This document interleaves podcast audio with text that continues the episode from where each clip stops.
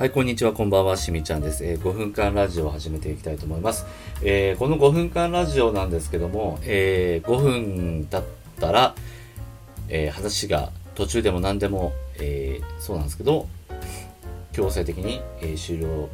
する番組となっております。前回は、5分間ラジオなんですけども、第5回目ということで、第5回を、収録っていうかアップしたので、今回第6回目となっております。で、今日何を、話すのかっていうと、ついこの間ながらじお風味で学校について、苦手な教科、得意な教科について話したのと、あと校長の先生の話長いよねっていうなんかよくわかんない話をしたと思うんですけど、で、今回5分間ラジオでは学校のなんかあるあるっていうか、変な校則っていうのを話していきたいなと思います。私が通ってる高校、通ってた高校なんですけども、これ言ったら、特定されてしまうかなと思うんですけど、周りにですね、梨園があったんですね。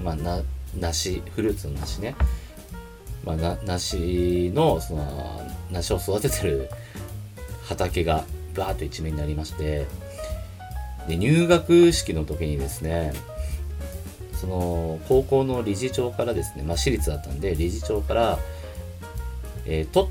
梨を取ったら定額、食ったら退学っていう風に言われまして、なんかこれ伝統みたいな感じで、年々それは語り継がれていくみたいな感じになっているんですけども、本当になんか食ったやつがいたのかな、取ったやつがいたかわかんないですけど、なんか実際そういう処罰を受けたらしく、で、思ったのが、普通取ったら食うだろうみたいなそう、もう取った時点で退学にしろよみたいな感じで思うんですけども、なんかそういう取ったら定額、食ったら退学っていうね、っていうのを言われました。で、校則ってなんで守らなくちゃいけないのっていうのを、なんか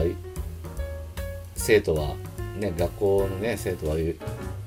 日頃ね、思ってるかと思うんですけども、これ答えられる先生いんのかなって考えた時に、多分ね、答えられる先生ってあんまりいないんじゃないかなと思います。で、私の見解なんですけども、なんで校則を守らないかっつったら、守らなきゃいけないかっつったら、社会に出たらやっぱりいろいろと縛りがあるじゃないですか。だから校則って結構甘い方っていうか、なのかなと思います。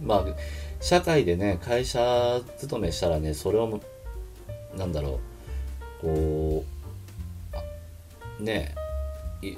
会社の、ね、ルール規則に反した時に、このお金を払わなくて、なんかそういう罰金みたいなのを払わなくちゃいけないとか、いろいろあるじゃないですか。だからそういうね、社会にいた時に、やっぱり厳しい縛りがあるから、中高生の時に、しっかり守っていきましょうっていうことなんだと思うんですよ。やっぱり責任者になったとか、その店舗の責任者とか、会社の上司になった時に、例えば部下にセクハラ、パワハラをしたら、それなりに罰則食らいますし、で、やっぱり新入社員も、普通のね、平社員もそうなんですけども、やっぱり一般常識的に良くないことをしたらね、それなりの罰則ってあるじゃないですか。なので、中高の時って、なんか少年法とかね、いろいろね、あると思うんですけども、やっぱりそういうのに守られて